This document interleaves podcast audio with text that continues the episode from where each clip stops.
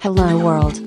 Replicant FM is a podcast by Kantaro and Omami, talking about various topics towards the universe and the future. It's time to talk.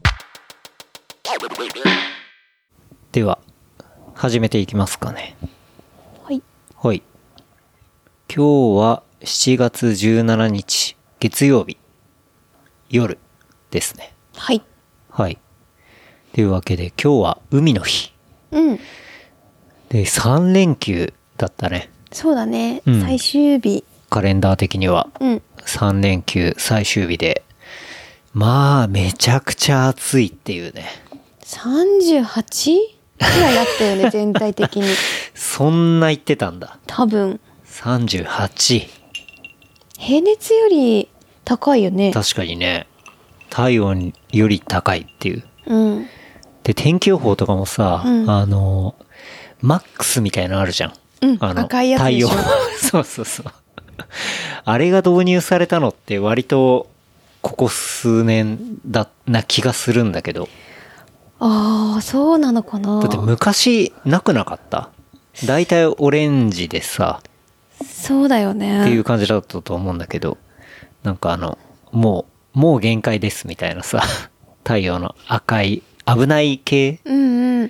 だのかアらイそコれンがねで、うんもう事故事故というか、熱中症でそうだね。搬送される人本当にとかも増えて、気抜いてたら死ぬぞみたいな。そうだよね。うん。だからそのマークは、外出るな、みたいな感じなのかな。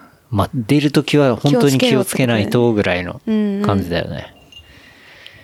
まあでも天気は良くて、そうだね。うん。まあ絶好のお出かけ日和だったんじゃないかなって思いますけどね。 3連休ね。ね。まあ、みんないろいろね、気あうの、ん出かけたりとかされたんじゃないかなってね、うん思いますけど。うん。まあうちもね、いろいろ出かけまして。そうだね。はい。連休、うちの連休あるあるって、うん。連休中は、うん。なんだろう、混むとこにあんま行かないとか、飛行そう機だにね乗らないとか、はい。なんかずっとそういう感じだよね。わあやで旅行をがっつり、うんそこで旅行組まないとか。うん。あんまね、人が移動するときに移動するのが好きじゃないっつうか。そうだよね。てかまあ、高いなんだかんだ単純に、まあ、価格の部分もあるけど、ほら、行った先で結局めちゃ混んでたりとか、帰りも大変だったりみたいな、うんうんまあ、ことがあるから、ちょっと避けてはいたけどね。うん。うん。だよね。連休中にあんま予定立てないみたいなのがずっとあるよね。あったね。うん。うんまあ、今回もそんなに予定を立てたわけじゃないんだけど、まあ、なんだかんだ結構遊んだなっていうのはね、確かに。あるよね。で、まあ、最初は、あれだね、車にキャリアをつけて、はいはい。うん。自転車のね。あの、最初にキャリアをつけた日は、まあ、仮付けして、で、この番組でも話しましたけど、その後、あの、エンジン止まってみたいなね、ことがあって、まあ、しばらく、そのキャリアは置いてたんだけどね。キャリアに罪はないのに。そう、キャリアに罪はないんだけど、なんとなくちょっと距離を置いてて。 かわいそ う。で、うんえっと、まあ、最近、調子は戻戻ってきたから、うん、車だね。そうそう。うん車の調子戻ってきたから、じゃあキャリア、まあ来週さ、OMM ライト、OMM バイクが白馬であるからさ、それにね、自転車を乗っけていこうと思ってるから、そろそろちょっと乗せて、ん乗る練習っていうか、うん。乗せての練習もしなきゃいけないなと思ってさ。そうぶっつけ本番で DNS うん。になったら残念すぎ るそうだね。これだけ楽なんかしみにしといてトラブルがあってね。あれだから。うん。ね。そういうとこなんで、まあ、実際本付けするってなると、まあ、キャリアは、こう、レインガーターというか、うん。まあ、そういう、言ったら雨どいですね。車にある。はいはい。うん。あれに、こう、挟んでいくタイプの、まあ、スーリーのキャリアがあるんだけど、まあ、それをつけたっていう感じだね。うんうんベースキャリアは。はいはい、うんキャリアっていろんな種類があるそうの。めちゃめちゃいろんな種類があって、で、車によってもこれは適合する適合しないみたいなはいはまあい。ものがあったりするのね。うんうんで、実際適合するんだけど、えっと、めキャリアメーカー側の保証外みたいな、適用するとは言ってないみたいなこともいろいろあって、キャリア問題。そう。空冷ポルシェにキャリアつけるって、まあ、結構特殊なパターンだから、うんうん。実際ね、そのつけたスーリーのやつもサポート外みたいな感じにはなってたりするんだけど、あほんとまあでも、やむを得ない。海外の、えっと、なんだろうな、そういうコミュニティがあるんだけど、うん掲示板的なもうの、ん。BBS? そうそうそうそう、まあそういうのがあるんだけど、なんかそれ見ると、まあ全然つけてる人はまあいっぱいいてみたいな。あーっていうのをまあ調べて、正直ね、日本語で調べても全然出てこないの。だからもう、はいはいそう、海外の情報を見るしかなくて。うんうん。で、結構やってる人多いし、なんなら自転車以上に重たいもんとか、まあ、乗っけてる人もいたりしたから、まあそのベースは使えるな、みたいな感じで、そう、今回はまあつけてみてっていう。なんか基本的にキャリアをつける、うん何を乗っけても違法にはならないのあのね、なんかサイズによっては、 NG もあるそう、問題があったりっていうのはなんかあるらしいんだけど、うんうんうんでもまあ別に自転車レベルだったら自転車であればうん、別にいいんだそうね。あとなんか、そう、ヒッチメンバーというか、まあ、後ろにつけるはいやつとかだはいと、なんだっけな、車幅を超えると実はダメとか、あーなんかね、そういういろんな細かいルールがあるらしいんだよね。はいはいでも基本は上か後ろ自転車を乗せるんであれば自転車乗せキャリアはるん、車外に乗せるんであればそうだね。はいそうなると。まあ前じゃいダメだ見えなくなるもんね それはないね。うん。横もダメだしねそうだね。で、上に乗せるのも、要はホイールを両方前後外さないで、そのまま乗せるのか、えーいや、本当に。いる全の然いや、いるっていうか、そういう製品もあるから。トンネルとかぶつかんないの、だそれも、こう、車の車高というか、あーまあそういうのとの兼ね合いだよね。はいはいチョイスむずいねそしたらいや、そうだから結構難しくて、うんうんで、俺が選んだのは、まあフロントホイールを外して、はいはいで、えっと、フロントのフォークを固定して、うんで、リアは、あの、タイヤはまあ、そのまま、ホイールはそのままで、うんえー固定してっていうタイプにしたんだけど、後ろはそのままつそう、いてていい後ろはホイール外さなくても大う丈夫。んうんうんうんで、リアじゃなくて、どっちかっていうと上に乗っけるタイプはいはいのもので。で、まあ、もともと車高というか、あの、車体自体も低いうんうん車だから、まあ、全然上も普通のハイエースぐらいうんうんの車高だから、自転車を積んだとしてもね。うんだからまあまあいいかなぐらいの感じでやって、そう。なんかさ、そうやって雨どいにつ挟んでつけるタイプのうんものが、まあ聞いたら一番車への、まあ、ダメージというか、うんうんまあそういうものは少ないっていうことをまあ聞いて、他にはそのままなんか磁石式につけるやつとかもあっえったとんだっね、け、マグネットはマグネッないんだけど、吸盤吸盤かで、そうそう、シーサッカーっていう、まあ有名なブランドがあるんだけど、そういうものは、そう、車体に吸盤、結構強めの吸盤でつけて、で、しっかり固定できてみたいな。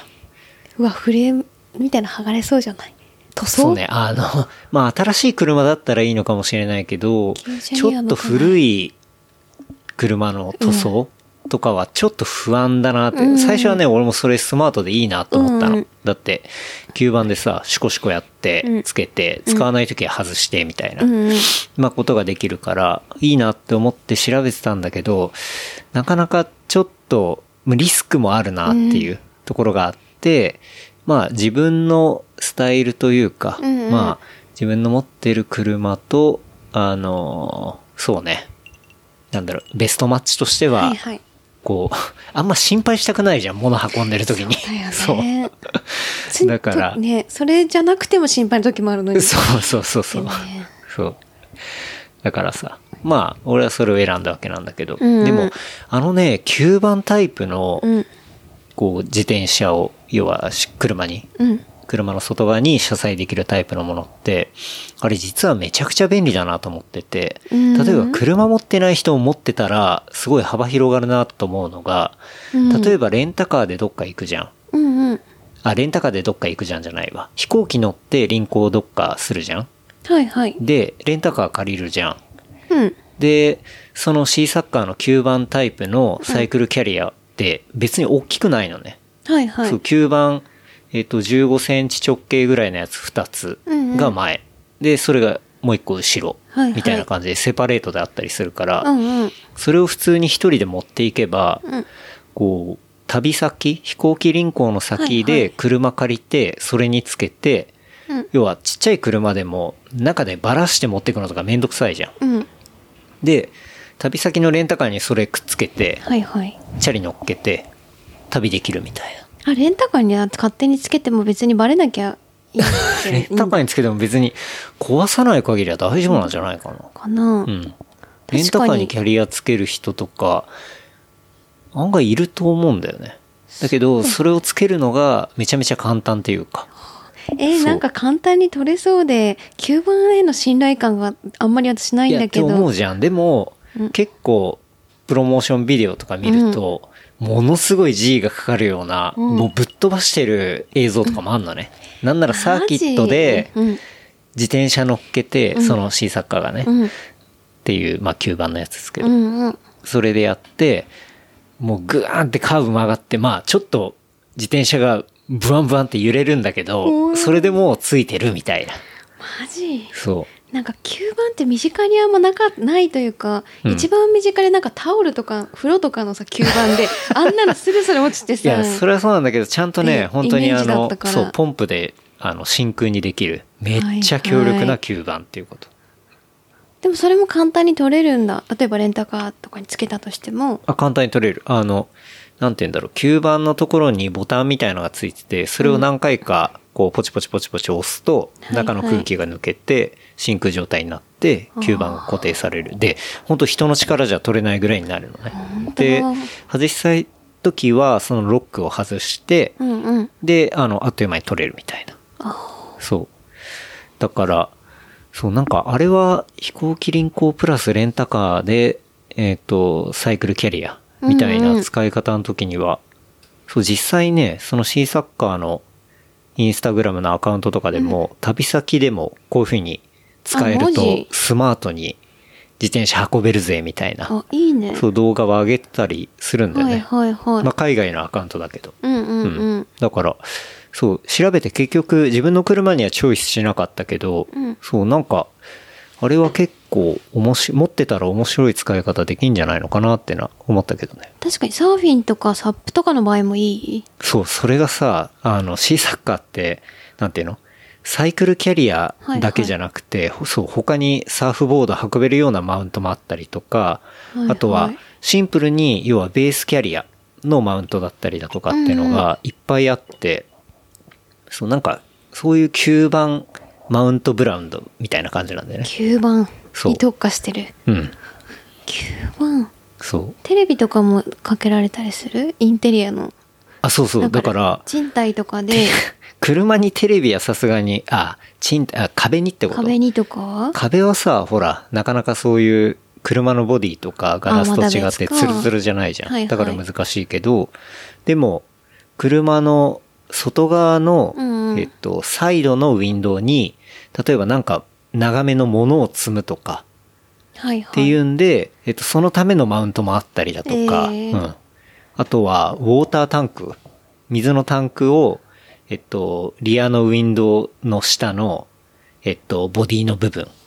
につけにちゃうそうそう詰めるとかじゃあキャンピングカーとかにはすごい相性いいとかそうねそうそうだキャンプ系のものとそういうこともあかるかなりアウトドア系の車とかでもっと車載を増やすためのこうマウントがいっぱいあってあれね結構そう探しててなんかすごい面白い商品だなと思ってうん買ってはないけど 買ってはないけどでもでもいいそうね持ってたら便利普段の自分の車の時は使わないけど、うんうんそう飛行機輪行の時とかだって海外でも使えるからねそうだよね要はそう、それ持ってって、飛行機で海外行くじゃん、うんうんで、チャリ持ってったりとかして、で、レンタカーで、うんまあ、中に入れちゃえばいいっちゃいいんだけど、うんまあなんか、複数台あったりとか、うんうんで、そんなにでかい車、まあ、大きい車ね、借りてうもん高いみたいなところもあるから、うんなんかそういう、ちょっと面白い使い方もできるね、みたいな。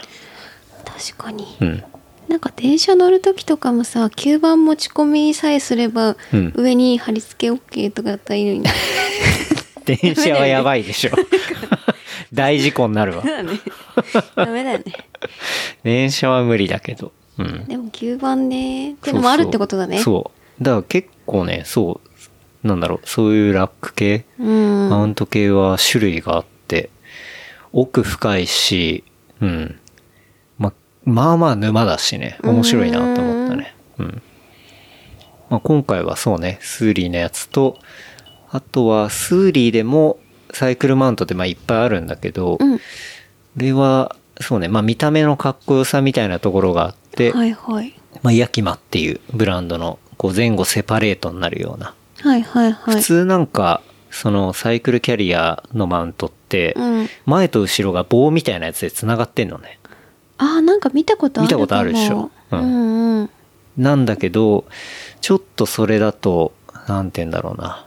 ダメなのえ、なんか見た目的に、俺がね、 その、好みじゃないってこと好ねみじゃないっていうのがあって、で、前後セパレートの本当にミニマムなやつがあってうんうんさ、うんうんで、ヤキマの、それはフォークチョップっていうサイクルマウントなんだけど、あれは、フォークの部分のマウントもいっぱいあって、うん。いたらさ、その、ロードバイク、グラベルバイクでマウンテンバイクがあるわけじゃん。そういうのって、ちょっとフォークを固定するようなところの、まあ、規格がね、それぞれ違ったりとか、っうん。ていう、まあ、何にでもこう対応できるうんマウントもついていて、うん。だからまあどんな自転車もそこを変えれば当然乗っけられるしみたいな。うん。で、その商品の中に全部インクルードでそのマウントが入ってるから、あまあそうおなんだ得だしっていう。確かにうん。お得ってのと、あとはまあ見た目っていうので、まあそれを選んで。それがね、国内じゃ売ってなくて。ええでじゃ、あ真似っこできないね。いやいや全然、あ本の、当変えれアんだ。マゾン、アマゾンの UK だったっけな、US だったかどっちか忘れたけど。あじゃあ全然買えるかうん全然そっから買って輸入しちゃえばうんううん、っん。ていうのがあってそうそうあれは使い勝手がすごくいいなと思って、うん。うん、で、それをつけてみたってことだそようね。だねそれをつけてみて一応さなんかボディにもダイレクトにつけるの嫌だからさ初めて。それもちゃんとスーリーのなんでのボディプロテクションシートみたいのがうんうんあって、それを貼って、うん。うん。でかませてっていう感じそうでだねよ。で、自分でつけたってことだよね。まあ自分でつけたねキャリアってみんな自分でつけるものなの大体自分でつけるんじゃないのかあ、なそうなのうん。だって、そんな難しくはないからね。うん。でもちょっと緊張しちゃうよね。したよね。あ、そうだね。まあまあ緊張はしたね。えマミはそれを見ながらコーヒー飲んで、うんさあつ、つまみに飲んだけど。 そうね。まあでもね、一番難しいのはそのプロテクションシートを貼ることだったね。うんうん。なんか、その、レ車のレインガーターってさ、なんか結構奥まってるから、はいはいそれに全部ステッカーを、あれシートを貼ら、なんていうの巻き込んで、被せるうんそう、被せなきゃいけないっていうのがまあまあ大変だったけど。うん。まあそれをやって、うん晴れて、ついて。うん。でね、そう、おまみさんはキャリアをなんで待ってたかっていうとね、そう。チャリの調子が悪くてね。そうなのなんかニセコグラベル5月末か、うんに行った時からなんかギアが全然軽くなんなくいいなって思ってたんだよねニセコグラベルスプリングライドスプリンで。グライドに行って、はいまあ、すごい雨でで、うん雨のせいだなって思ってたのずっとなんか雨 だからやっぱ自転車も調子も悪くなるんだななんて思って、うんなんかヒルクライム時とかもいつも軽くなるはずなんだけど、うんなんか普通のなんだろうロード走ってる時ぐらいの感じで、ヒルクライム上がってたりみんなについていくみたいな感じで、うんこうちょっともう自分がこう体重が重くなったのか、まあ、雨のせいかななんて思って、うんうんちょっとなあとか思ってただよねなんか妙に重いなしんどいなみたいな重し軽くもなんないななんて思ってて、うん。そうそうで OMM もあるからそうちょっと見てもらい見たていってもらいいうたいね。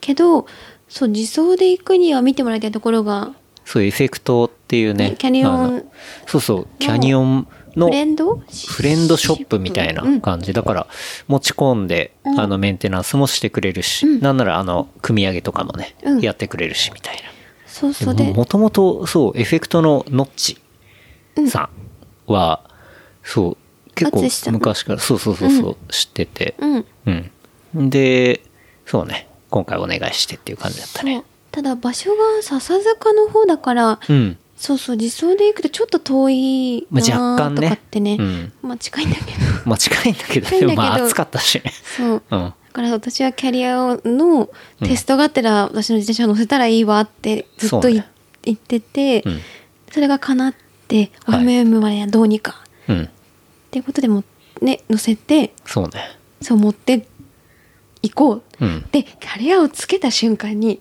うんちょっと感動しちゃったわけかっこよ くてうわそれは良かったそう、うんびっくりしなかったでキャリアにあのキャニオンのグリズルを乗っけそうそうグリズル乗ってけておまみのグリズル乗っけてそううんなんかイズルがキラキラってしてて さなんかすごいテンション上がっちゃって確かに、まあ、見た目的にあれなかなかやってる人いないからね空冷にあれ乗っけるってまあないよねそうなんか最初キャリアとかまあうんなんかうーんそうなんだとかって9番ううんん、うんまあどっちでもいいんじゃないとかって言ってたんだけど、そう着いた瞬間って感動しちゃってめっちゃ面白かったよね、うすんごいじゃんなって言って、鳥山明の世界みたいな感じだ からねそうだよね本当にうんそうねそれで乗っけて、なんかマミがテンション上がってるのは嬉しかったけどねそうだよ爆上げで、なんかすごいこう配色的にもそうグリズルが紫っぽいピンクうんうんの色と青のコントラストが自分のすごい好きな色でもあるし、はいはいその対比が、うんめちゃくちゃいいじゃんと思ってでもただ乗ってみて、うやんっぱ落ちないかさずっとヒヤヒヤするじいやゃん走り出し、まあまあ緊張したよね。まあ、あれが落っこちるなんてことはないとは思うんだけど、ないまのあそれでもね、ちょっと緊張したよね。えキャリア乗っけて自転車とか、まあ、サーサーフのボードでも、うんサップでもいいんだけど、うん落としたことある人なんていない落のちるとかはね、本当めっにたに緩んでない限りはあんまないと思う。ないのかな一番やるミスは、高さがあって、あの、低いところに突っ込んでしまうっていうのを、あーはもう定番。立体駐車場とかそうそうそうトンネルとか、うん高さの制限で、例えば2メートル切るようなところに、上ってさ、あんまり意識がいかなくなるんだよね。運転してるうと。ん基本ほら、はいはい横とか後ろとか、前は当そうだね然あるんだけど、高さって忘れがちで、で、そうね、慣れてきた頃に、ふーって行って、あべ、上積んでたバキバキみたいな。 そうそう。っあそれがあるんだていうのは、なんか結構よく聞く話。うん確かに身長高い人とかでもさ、うんなんか高いの忘れてぶつかっちゃったりするみたいな感じかそれはな電車くなのいと。ことか大丈夫だよ磯さんは大丈夫だよ頭吸ってないよ。うんとかあるよそっかうん。そうそう。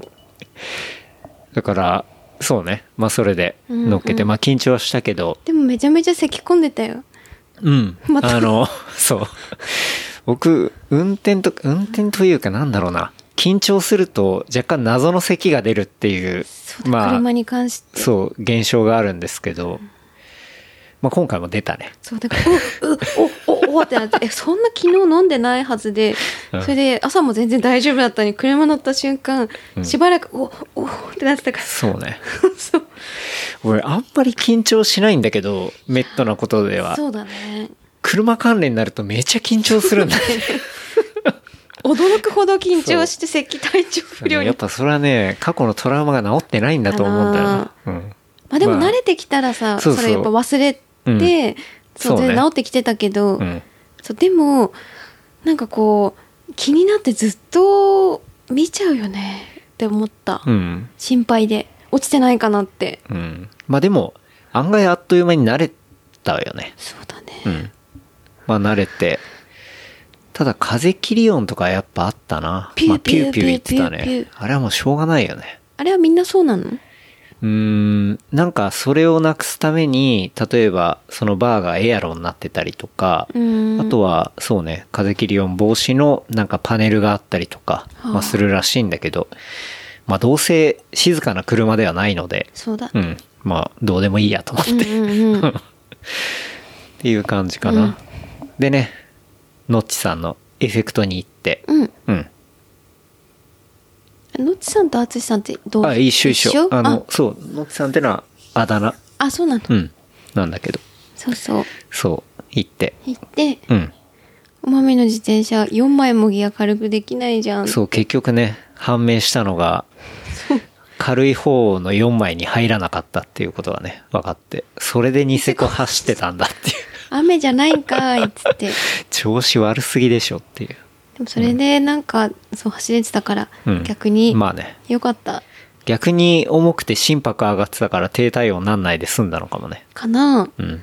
そうだし、意外に全部軽くしなくても昼くらいも、なんか上がれるのか 、なっていうのは、そうまあ自確か分でに、ニセコぐらいのやつだったら上がれたのかもね。かな。うん。とか、なんかいつも自分に甘えて軽くしがちすぐ。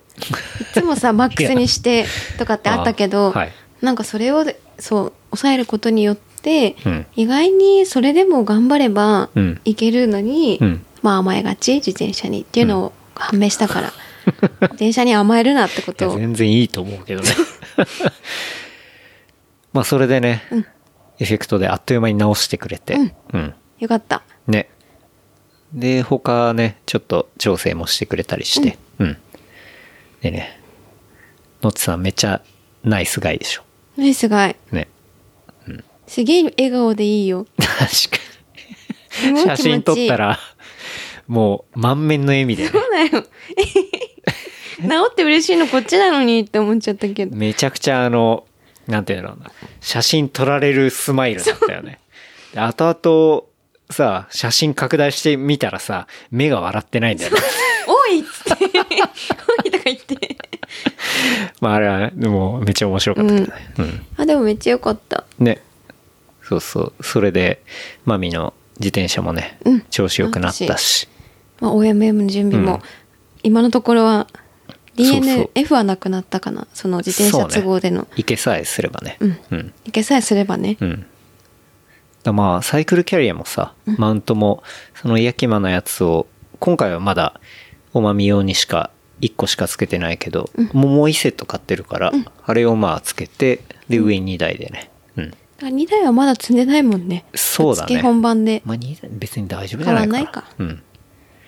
でも一応、ああいうものをつけたら、だいたい説明書にも書いてあったんだけど、最初の50キロ走って、で、緩んでないか確認して、で、次は、えっと、500キロぐらいだったっけな。え ?50 から 500? あ、違うか。100キロぐらいか。 100キロかなうん。それぐらい行ったらまた確認してって。まあ、それだけ確認する。うん。どうやって確認するの止まっていや、まあ、止まってる時に、なんかまあ、降りてだいたい目安としてね、100キロぐらい。パーキングとかでってことか。そうそうそう。うん。っていうんで確認すれば、あの、確認してくださいねっていうインストラクションがあったから。あうあん、。守った方がいいね。うん。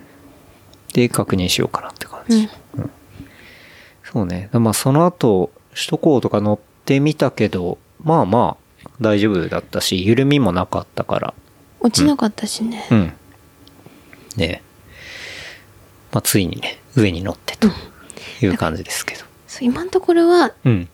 そう MM に行けそそうだねう。。そう、参加表明してるのに、うん。 DNS にならない限りはいけそうだよね。そうだね。うん。と思うね。はい。っていうとこですけど、うん翌日はね、うんこの間ドライブプラはスい何かみたいなののアイディアがなさすぎて、うんあのもしよろしければ教えていただければみたいなねドライブ童貞こに、ういそうき どうにかはい差し、手を差し伸べていただけないか。うんうんうんっていうね、うん、うんお話をさせてもらったら結構いろいろ本当に DM で、うん嬉しいよこういうの、まあ、特にね東京からだったらこういうふうに言ったらうんうん面白いっすよとか、でやっぱり聞いてくれてる人だとねあの俺らが何好きかみたいなところがさ、すごい分かってくれてるからでその一人のねおっくんから、うん。うん。おっくんっていうのは、まあ、某アウトドアブランドうん P 社でピ働いてる、ピゴニアねのはい。おっくんですけど、がピゴニアって全部言 ってる。ダメじゃん。教えてくれたね。うん。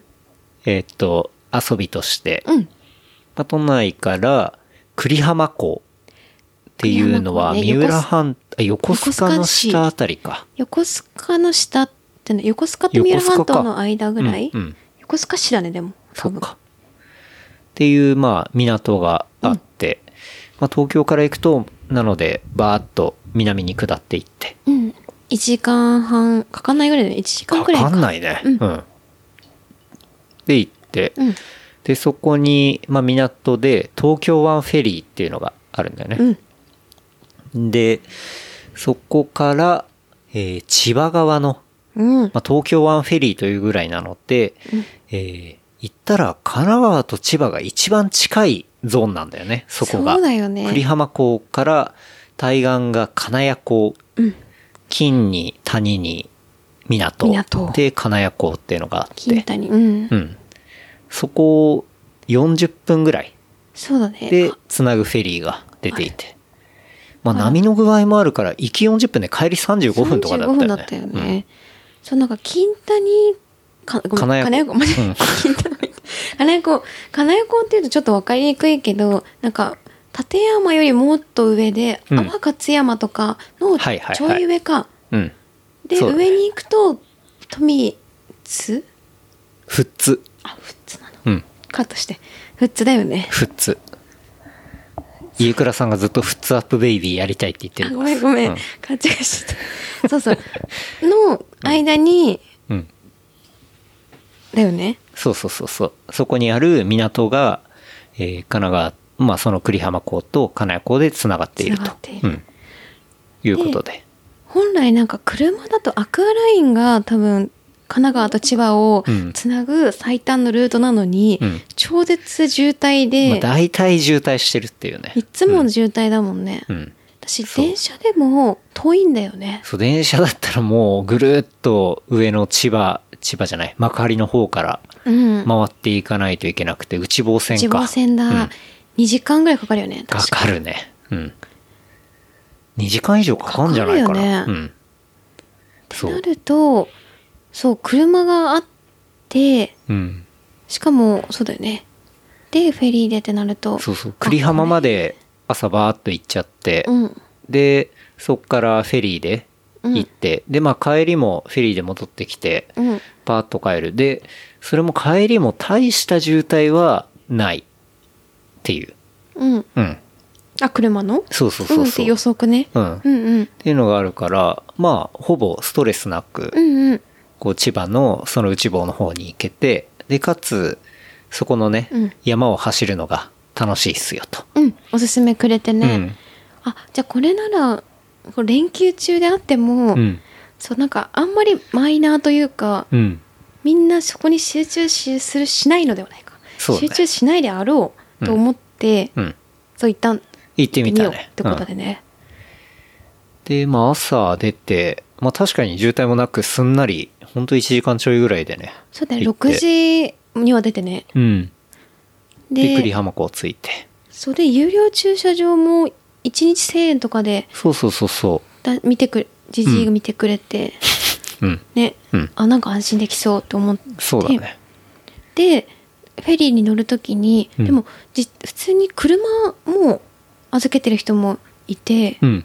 でも片道往復で1万ぐらいしてた車も預けるってのは、フェリーに乗せるってこと、あそう乗せる人もいたよねうんいっぱいいたね。いたしバイクもいたしそう。じ自転車も、自転車も乗っけられる。いて、うん普通にランナーさんもいて、うん。そうランナーさんもあれだよねなんかゼッケンつけてる人多いなと思ったら、その、この3連休で東京湾一一周周マラソンみたいなのをやってて、だから日本橋出発で、うん、そこの栗浜まで行ってで、そこからフェリーで金谷港行って、で、そこから登っていくんでしょ、登って今い度く。多分70キロ地点とかだったんだよねそうだね。そのいた人が、うん、で後ろのゼッケン見て北海道とか書いてて北海道から来たんかいって思いながらさ、うん。ね、って人も結構いて行って。そう、だから、まあ、そう、おっくんは、その子の、要は栗浜港に車を置くパターンもあるし、うんフェリーに乗っけちゃって、うん向こうに車、えっ、と、金谷港、だから千葉の方に車を置いて、走って、で、帰りは、あの、まあ、時間いけそうだったらアクアラインで帰るみたいなうんうんこともやったりししたらしいんだよね。なんかいろいろバリエーションあるって感じでそうだね。うんそこからなんだチャリで来て、うんチャリ持ってったりとかあまあ、それもできるね。うでもん、チャリがちょっと高いなと思った往復40005000円ぐらそうだねい4000円ぐらいしたかな。うん。でもめっちゃ多かったよねうん。多かったね。とかそうそうあ、ねなんかこのフェリーの遊び方ちょっと面白いなって思ったそうだね。初めて乗ってみうて、ん。そう、千葉の内房の方とかもうめっちゃ遠いイメージがあったけど、うんあった、案外それでね、サクッとストレスなく行けるってのは楽しいなと思って。ね、フェリーもなんか、そんな混んでないし、快適、そうね。これ連休中かななんて思っちゃったもん確か に。そうね。そうで、そう登って走って行ったのが、ノコギリ山っうん。ていう、まあトレイルの大会とかもあるらしいね。あそうなんだ後々調べたら、そう。ノコギリ山なんかトレイルランみたいのがあって、うん、まあそういうところの舞台になってるような山。うんうん。ね。で、まあ、景色とかが、まあ、しっかり海が見えてね、まあ東京湾が見えて、うんなんかすごい気持ちいいトレイルでしたね。うん。でしたよ。でしたね。 そう。ん。しかも到着してから、山へのアクセスもうん。 1キロないぐらいだったよね。ないね。まあ、あっという間そうに山に入れるし。到着してすぐ行けて、うん。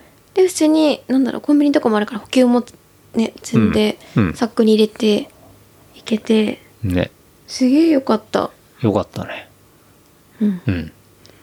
なんか、い、なんていうの岩あれって何なの岩ああ、そうそう。石切り場石切りみ場たいなのが途中にあって、うんうんあれのラピュタ感がすごいんだよね。うん。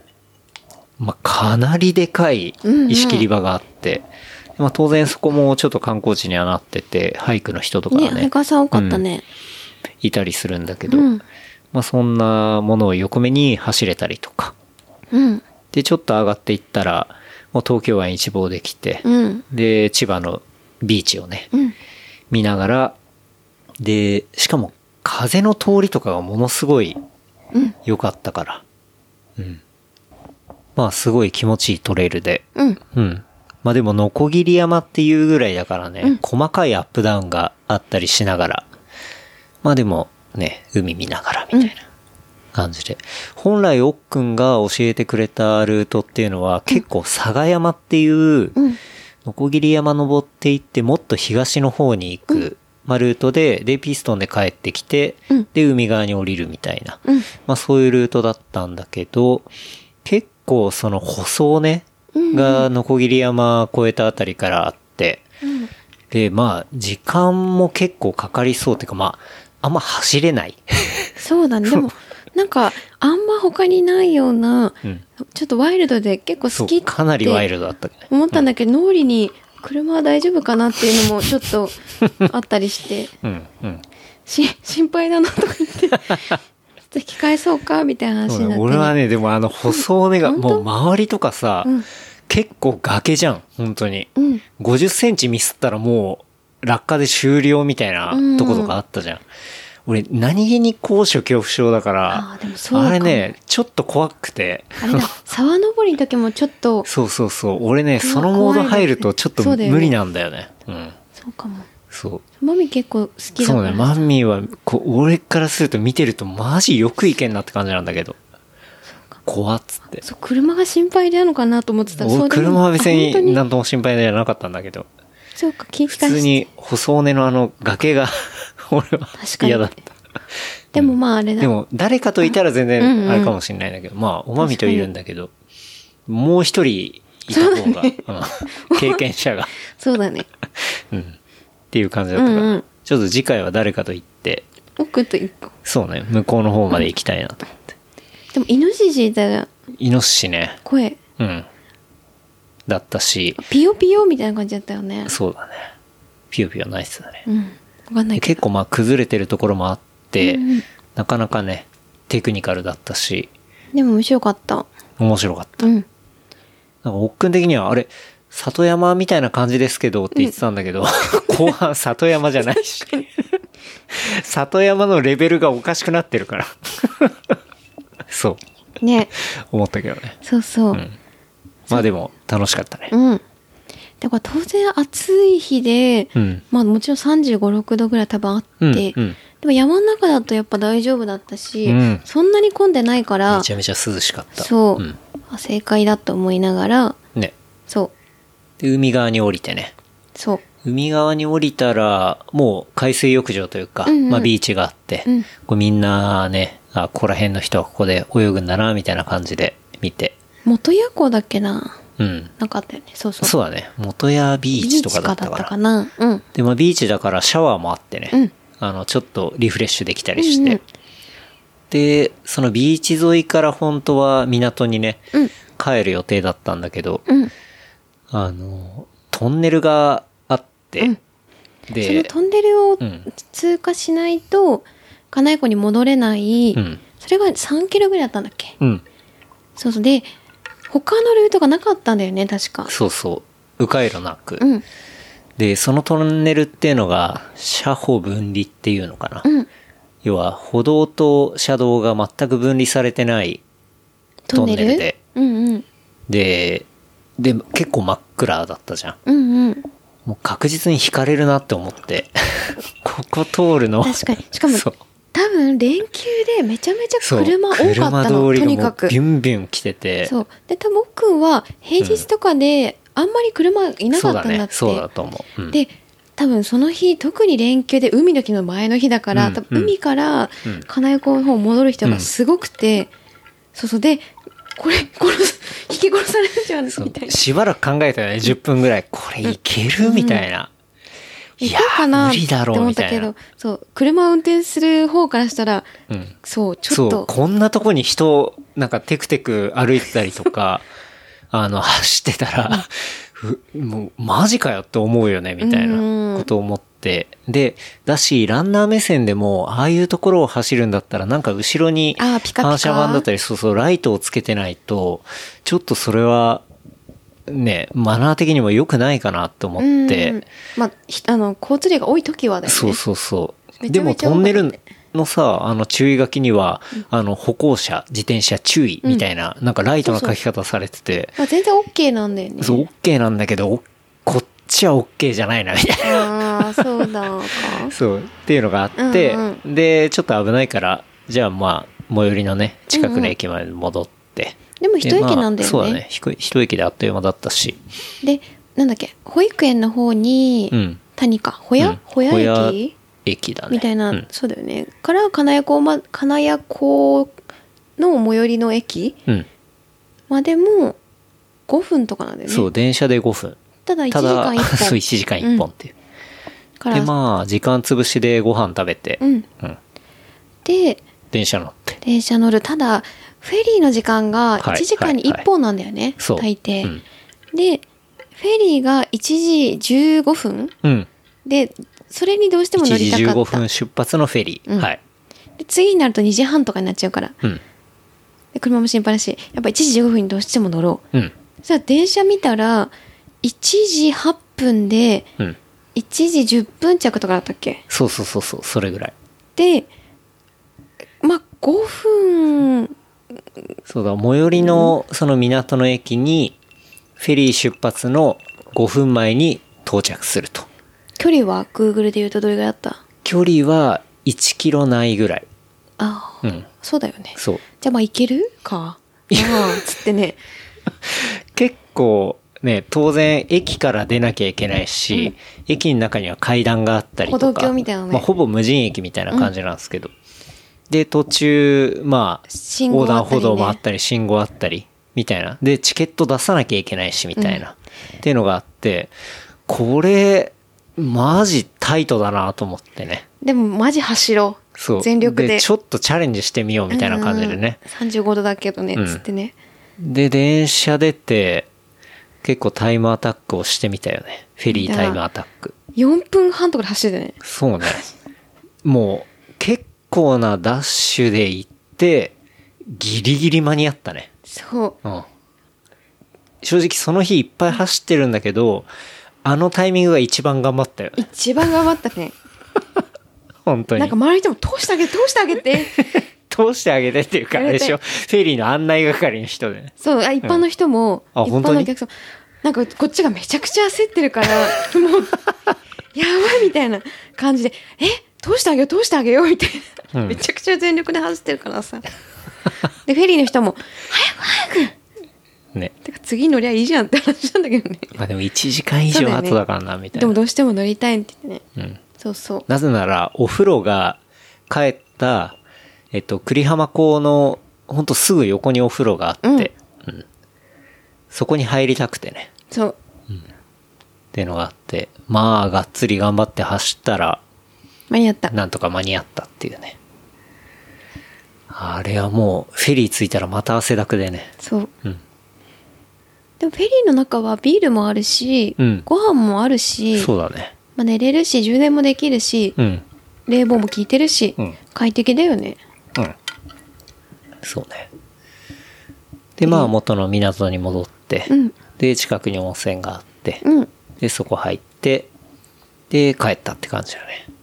そううん。ただそうなんか渋滞予想がなかったのにうん。そうだ、そうだ。そうなんだっけな途中途中横須賀から、横須賀ぐらいから横須賀パーキングから、えっと、逗子うんのあたりまで、なんか最初見たら4キロ渋滞から今度6キロ渋滞みたいになってて、えー渋滞なんや、約束じゃんと思って。うんだって渋滞なんて経験したことないんだもんそうだね。うんうん。この車ではい。だからで、しかも、その、いいよ、行ったらね、ああいう古い車って、うん渋滞はまると結構危なくて。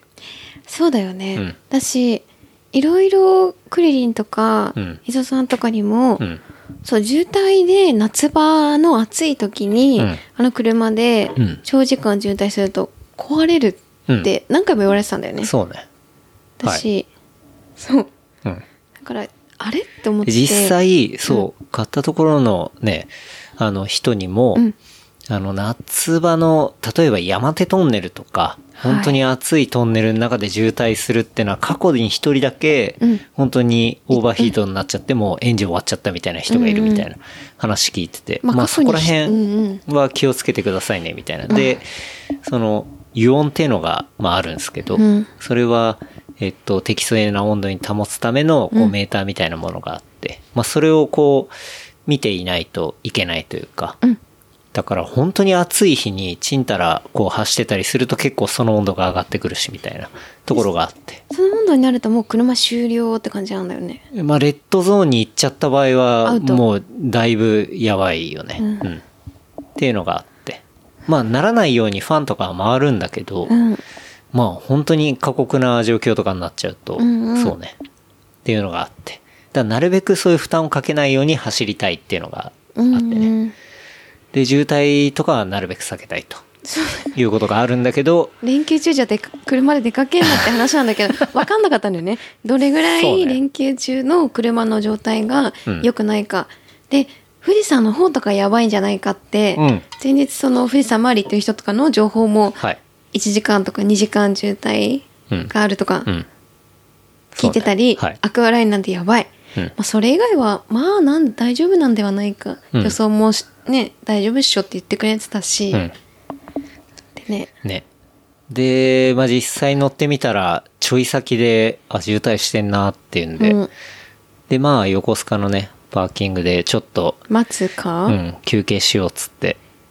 で、時間置いて。で、夕方になって、うんまあ、だいぶ1、時間半ぐらい待ったとそ思ううね、気候的には良くなったから、で、まあ、6キロ30分なんでもいけんじゃねえかな、みたいな。富士山の方は2時間だしね、うんなんて言ってね、まあ、ちょっと行ってみるかって言ってね。で、まあ、最悪ほんとダメそうだったら、こうもう出ちゃって、ね、下道でそ帰ろうう休憩しながらみたいうんなうんこともまあ考えたけど。でも渋滞ってさあの時に暇だったじゃん1時間半ぐらい、うん、うん、なんかそもそもみんな当たり前のように渋滞だって言うけど、うん渋滞ってなんで起きんのかななんて思ってさ、うんなんか事故とかなんだろう工事とかうん。が主なのかなって思ったら、うん別にそうじゃないんですよね。そうじゃ自ない原因然もあ渋滞る。がほとんどなんだようんね、うんきっと。でなんかそれで例えばスピード違反とかさなんだろうまあちょっと人にあんまり迷惑がかけてないじゃん一応。うん。まああんま良くないんだけど。うん。でもその渋滞を起こす人うん。でめちゃめちゃ何人にもさ迷惑かけてるわけじゃん、でそういう人は取り締まれられない取り締まられないんだ よでなんかおかしくないかなっえてでも調べてそ思んっなてたの一人のせいじゃないからね。本当で渋も滞は。でも最初の人がさスピード落とすと かなんかいやそういう人がでもよまあくないじゃんそうだけど、それは波みたいなもんだかあらー、だんだん、そう、ちょっとずつがどんどん波紋になって、渋滞になったりとかするわけなんだよね。でもそのちょいの人を取り締まればいいのにって思ったんだよねだからほら、マジ上り坂とかさ、あうんうの、ん速度落とさないようにって注意が書いてあったりとか、まあ、事故をしちゃうのはね、まあ、それもしょうがないかもしれないんだけど。でもまあスねピード落としたら逆に違反とかそういう風にしてほしいと思ったんだ よねまあ、 むずいけどね。けどうん。だってみんなハッピーじゃないじゃん渋滞起きることでまあ、それはね。一、人か二人かのせいでさって思ったけど、まあ、それは本当にそれが嫌なんだったら、もう時間を完全にずらすしかないから、うん、その通りそう。で渋滞で思ったりしてさ、まあ、で、そのね、えー、空冷で、その渋滞に初めて入っていったわけなんですけど、うん、まあ緊張感あったね。だね半端じゃない緊張感だったあれね。ずっと油圧見てゆ、油音ね。イオンね、うんイオン見て、ん赤のにちょっとちめちゃくちゃ近くに行くんだよねそうまあ徐々に上がっていくからね。うん。これで DNS か家に帰れないかでも、こう、時間を見ながら、あ、この上がり具合だったら、で、ちょろっと走り出したりして、うんあ、これだったら多分、ちょうど抜けるタイミングでギリギリ3メモリ目ぐらいだから、多分大丈夫そうっていうのは、思った寿司の手前ぐらいからは思ったけど、でもね、心臓にめちゃくちゃ悪い。よね 本当に。横須賀寿司のさ間なんて近いじゃん、うん。なんで誰が渋滞起こしてんだよって思あっれ、ちな、ゃうんあれ自己渋は滞だったのかないや事故じゃないと思うあ違うんだ。うん。まあなんだかわかんないけど。うんまあでもね、それで、もうその後渋滞のけ抜けた後の爽快感半端じゃなかったね。そうだよねでまあ、そういうエンジンってさ、こう、わーって走ると、スピードが出てくると、あのエンジンが冷やされてさ、イオンも下がる、そうそうそう。めちゃめちゃ下がって調子良くなって。うんっていうね。まあ、あの、現代の車には全く必要ないストレスをね。渋滞も楽しませてくれるかっていうね。本当だよあマジひジェットコースターかもう、えマジで、 よかったなってそうなんかいちいち楽しませてくれるよね。そうだよね、本当に。そうでもそうアアクアラインしっかり透明うん。だからうんなんて、みんないつも渋滞なんてしてるものなんでしょそうね。だから、クリリンとかは、うん本当やっぱ渋滞が嫌いだから、うんもう、行くのも早朝だったりも、はいはい本当夜中。だから本当夜中明け方ぐらいしか移動しないんじゃないかな。だからもう向こうに着いて帰る時も、うんあの、例えばサウナだったり、温泉だったり。あー自分でそうそう。長い時間過ごせるところで過ごして、で、本当にもう11時とか、それぐらいから出て、もう渋滞なしで気持ちよく帰ってくるみたいな。うんなんならその、こう、健康ランド的なところでもう仮眠もしたりしてさ、あうーん。っていう方法を取ったりはしてるよね。でもその間お酒飲めないじゃんまあ、それはそうだけどね。当たり前だけどうん。だからそうかうん。まあね、だ今回、あえてちょっと行ってみて、突っ込んでみて、大体どれぐらいの気温でどれぐらいの時間で、渋滞うんうんまあ、今のコンディションだったら、どれぐらいに上がるんだなっていうのが分かったから、そうねチャレンジもやっぱしてみないとねわかんん、ないそうしね、ねまあ経験しないと分かんないっていうね、ところで、うんまあ無事帰ってきてっていうのが、昨日でしたね。そうだね初めて渋滞について考えたなあと思ったけどうん。そうね。まあみんな、渋滞ね。そうだよねどういうふうに考えてるんだろうね。そう私は法律を変えた方がいいと思った、渋滞に対してはそれはスピード違反はいいけどそれはよくな過いけど激派すぎる だろ。なんか、せめて、スピード違反も良くないけど、せめて遅すぎる人を取り締まるとか、危ないから。うん。なんかちょっとやんないと、みんな渋滞でストレス溜まって、それでまた事故も起きたらさ、こう本末転倒だなって思って。まあ、わかんない けど、一意見として。一意見はい。あんま良くないかも。でね、今お日ですけど、そうだね今日は朝起きて、結構早めに目が覚めて、うん、で、パッて目覚めた瞬間に、うん。ちょっと、ナス行きてえなと思って。はいはい。うん。なんかもともと、ナスちょっと調べてたことがあって、で、サビ川っていう川うんうんが那須塩原駅から、まあ割と近いところにあって、で、そこの川っていうのがもう、雨が降った時以外はもう完全に干上がってるみたいな。あそういう水が川で。ないってことだそう、水がない川うんで。で、そこを、あの、水がない時は横断できるグラベルがあるみたいなのをなんか見て。で、実際そこで、あの、自転車のツアーやってる人とかもいて、えーうん。で、なんか興味あるな、行ってみたいなと思ってて、で、まあ連休最終日だし、車で移動するのはちょっと嫌だなと思ったから、んじゃあまあ、新幹線でさ、あっという間に上野から1時間で行けるし、で、ちょうどいいタイミングだから、うんで、天気も良かったしさ、で、雨も降ってないから当然干上がってるし、そうだねそう。あとこれはは行こうかなと思って。どこも36度とか予想だったんだよねどこうも、ん、うん。だからランニングもちょっとむまあずいかな、何やってもしんどいなっていうね、せめてちょっとでもそうだね山に行っ山側に。てね、うん感じだったか なっていう感じで、ね、おまみさん朝叩き起こして、うん、うん。ナス行こうよ、っつって。うん。あ行きましたナスナスなんつってね。うん。言ってね。で、まあ、すぐ準備して、うん。まあ、今回はラフな格好でね、行きましたね。そうだ、荷物持たないで、うんまあ、全部自転車に積んで、っそう。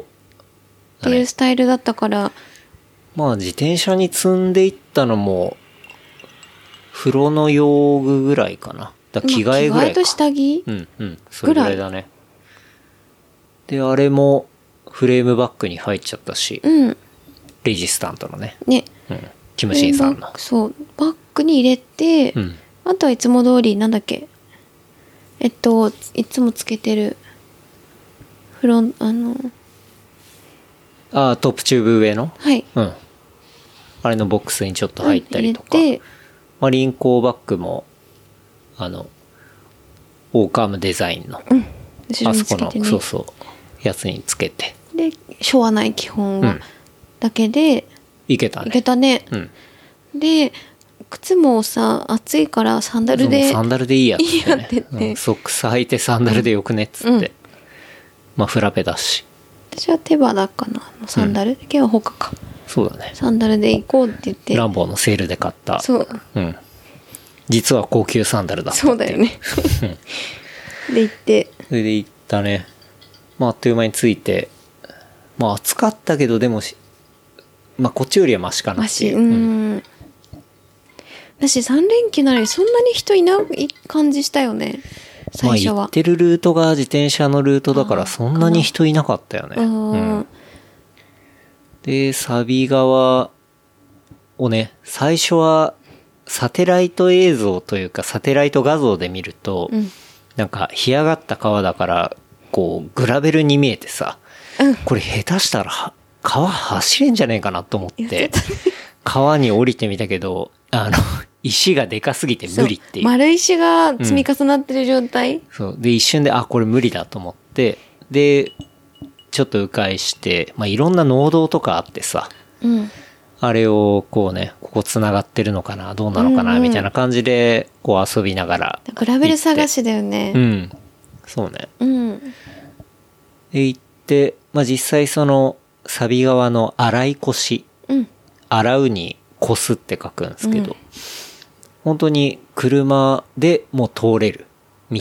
あそこ通そう、れあるそな。こ車でも通れるの。うん。っていうので結構、まあ、界隈では有名なの有かな。名なんだ、うんなんか那須塩原のなんだグラベルとかは調べてもあんま出てこなかったりしない、ほぼ YouTube し出てかこなりい。うん。あとトレランとかもあんまりトレランも出るか、まあ、その辺りの近いところうんであんま出ないなと思ってたから、うん。そうそうそうね。まロあそードバイクとかは出る結構し、那確かにね須塩原で、うんロードで気持ちよくっていうのは出るけどグラベル出なくて、そう、グラベルはね、本当に結構縦横無尽に農道があるし、でも農道って結局、行った先で行き止まりになってたりとかするから。私有地で入っちゃいけないとことかもいっぱいあるもんねそううんだから、やっぱりちゃんと遊ぶんであれば、そういうガイドガイドうんの、まあ、多分、ナスグラベルガイドとか調べると出てくるんだけど、なんかそういうところにお願いした方が、まあ一番楽しく遊べるのかなと思ったんだけど、まあね、僕らは急遽、だからまあちょっといろいろディグりながら、巡りながら、うんまあちょっとここダメだろうってとこは避けつつそうだね。でもちょっと行ってみたりとか探して、で、サビ側のその洗い越しとかは、あそこに行くまでのアプローチのグラベルとかも結構長くて、うん面白かったよね面。白かった、うん。し状態も良かったよねそう、めちゃめちグラゃスムーズで、で、登り、アップダダウンも全然ないしねベ。ルのないアップダウンもなく。ううん。んね。バイクも調子いいしうん。確かにね。で、行って、うんうんで、まあ、乗ってるとだいぶね、まあ暑かったりはしたから、途中アウトレットモールみたいのが あるし、那ナ須スがにねね。で、そこでアイス食べて、うんうんで、今度はまたちょっと10キロぐらい山の方に行ったら、こう川がね、そのサビ川の上流の方に行くと実際にこう水があるところがようやく出てきて、うんうっんていうのが山の中にあるから、まあそこまでちょっと登っていって。うんまあ登るって言っても本当にめちゃめちゃ緩やかだね。登りってし分かんなかったしねそうだ、マミヤ気づいてなかったって いうね。うんあなんか暑いねとか まあでも本当気づかないぐらいの2パーとかそういうレベルの登りだったと思うね。うん。暑いねとか言ってうん。で帰りがめちゃくちゃ下りで気持ちいいからなんか登ってたのとかって聞いそうてね。 アホみたいなとか言ってねだから、そう、終始なだらかでそう、獲得も全然なくて。で、登っていって、で川ね川ね入ったりしうてん、まあそこ本当にめちゃめちゃ綺麗で有名らしくて。うん。で、入ってね。うん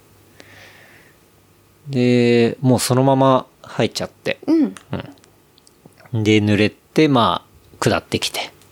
気持ちいいな、つって。うんで、蕎麦食べて。ねそばもうまかったし、うん。で結局そっからうん。那須塩原の方戻ってうん。そうね。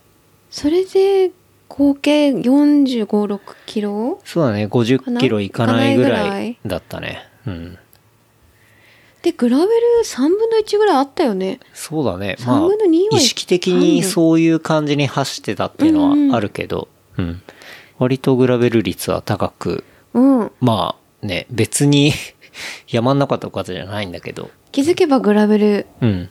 探してグラベルに乗ってたっそうね。て感じ、グラベルライドでこっちから行ったら面白いのってやっぱ北富士の演習場とかさ、まあ飛行機に乗ったらニセコとかだけど、なんかナスも案外、なんだろう、ずーっと長いのが続いてるって感じじゃないんだけど、多分あれルート見たらすごくいろいろつなげるし、そので、美両味手挟みながらしいご飯もね、うん食べられるしみたいな。うん。で近いね新幹線乗れば、まあ1時上間野で行からはけ1るし時。間うん東京駅でも1時間ちょいぐちらょいいぐらいじゃ1ない時間10分ぐらい、近っであんまり混んでない、そうだね。っていうのはあるね。うんいいなと思ったで、やっぱなんか、グラベルロードのあのバイクが、今回改めていいなって思ったのはさ、なんかう、んこう、グラベルも乗りたい時は乗れるし、ちょっと移動したいみたいな時はオンロードでさ、うんパーッとかなりの速度で行けるわけじゃん。うんあれやっぱめちゃくちゃ便利だよね。いや便利だねうん。あれがロードだとなんか那須塩原ロードは結構いろいろアップされたりとかさ、うんうんしてるけどロードでグラベル走るちょっとまあね。危ないかもまあ、走っても全然いいけど、いいけどまあ、パンクのリスクとかあった高いもんりねするから、けどグラベルまだとあ、ね、ガンガン攻められるし、そうグラベルね。バイクだとうん。そうそう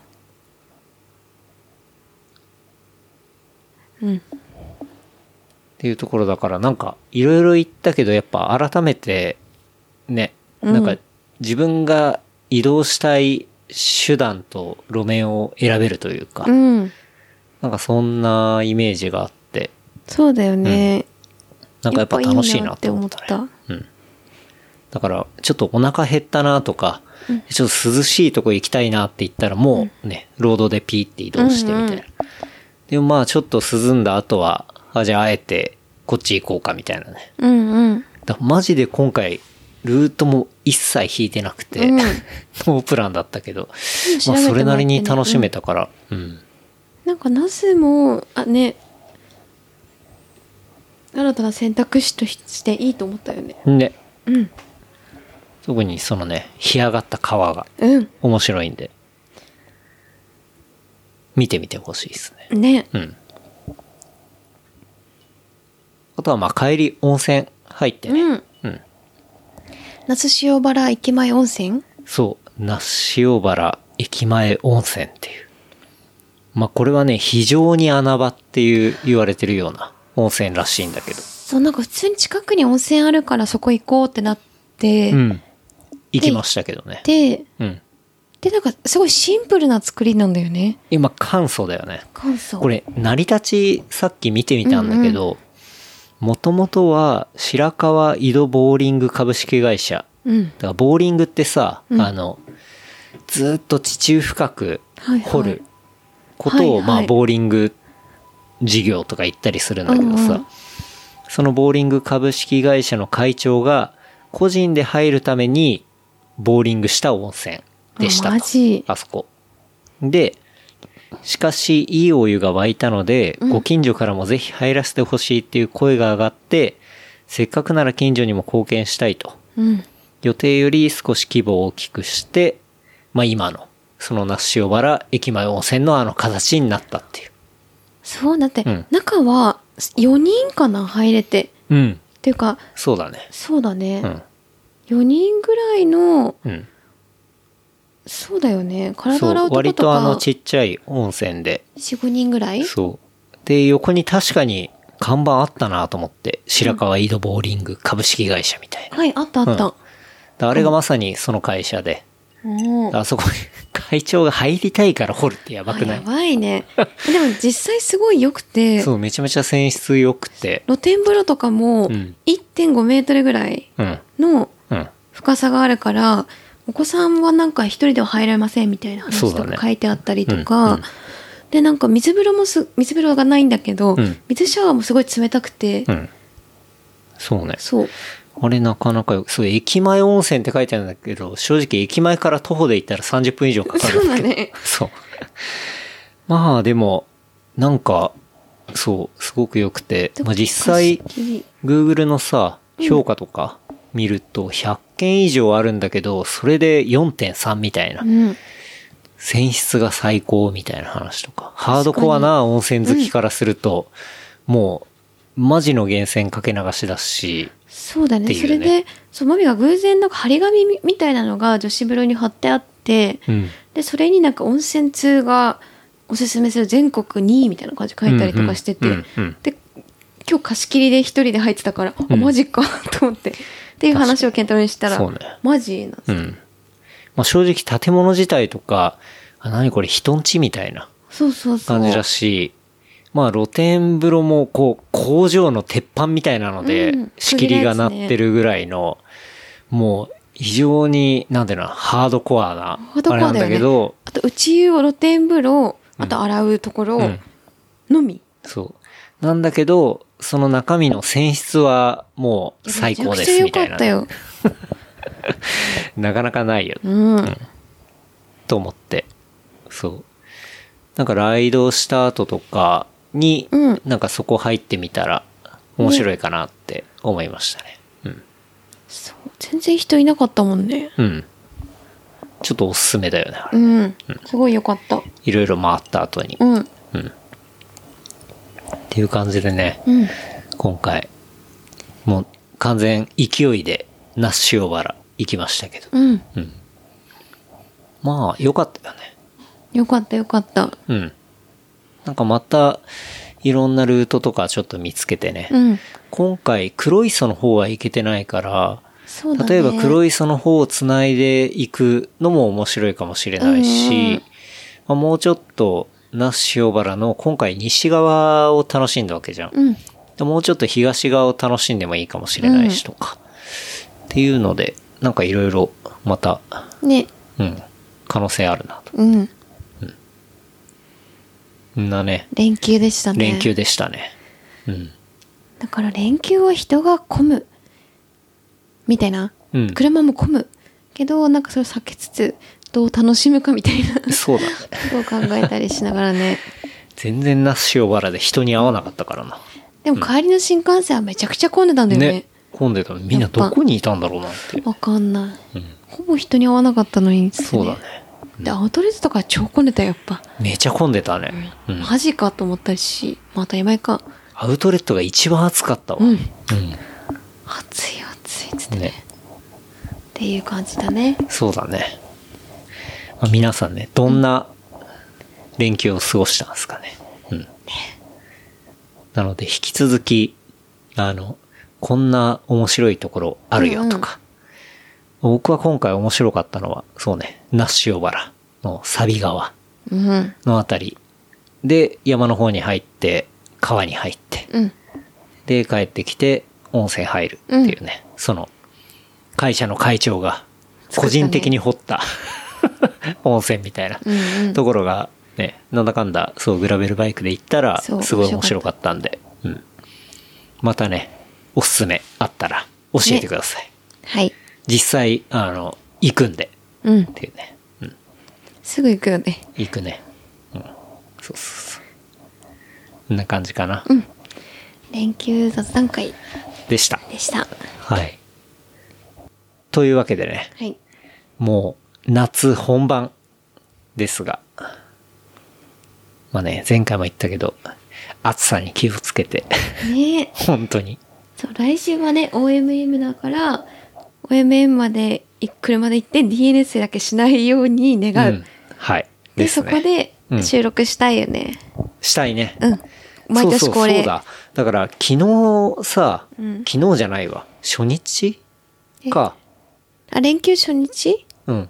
そう、連休初日、自転車のキャリアつけた戻後に、で、戻ってきた後に、ほら、代々木に行ったもんね。ファーマーズフレンド、うんうん。ダフェンズ。うん。で、パシフィックが出してて。そうそう、パシフィック出してて、最近さ、パシフィックが結構都内でイベントやってくれるからさ、うんで、飲み行って、うん。したら、まさしさんがね、そうん。まあ、去年 OMM ライトバイクで収録をさせてくれたね。まさしさんが、あの、アメリカへ、う。うん。あの、自転車をね、はいはい取りに行った、そのまさしさんですが、がいて、うん。で、速攻ね、収録の予約をされましたね。えこっちも頼もうとしてそうたかそうら。そう。でそう OMM の全集祭として、ね一緒に飲んでね。うん、うん。あの、またね、OMM の、うん。あの、白馬岩竹でね、うん、収録をしたいなと思いますねうん。毎年恒例だね。恒例だね。うん。すごいいい場所だしね。ねいいイベントだし。野外収録ね。うん。そっから始まったみたいな感じでしょだって、野外収録は、そう、 OMM あれが初めからだよてねだった。 4年前ぐらい。 2018年。まあ5年前ぐらいかな。前かうん。うん。そう。いいね。というわけなんで。無事、つければね。つければ DNS しなければ、はい。それも実現する。うん。ですね。はい。はい。というわけで、まあ現地でね、あのー来る方いたらお会いしましょう。乾杯しましょう。乾杯しましょう。一応金曜行く予定ですそう。ね。金曜の昼ぐらい目指していきたいかな。昼過ぎぐらいか。日うん。うん。そうだね。それぐらいかな。はい。はい。つうわけで、天気いいといいけどね。ね。うん。良すぎても嫌 だけど。確かに。っていう感じで。ね。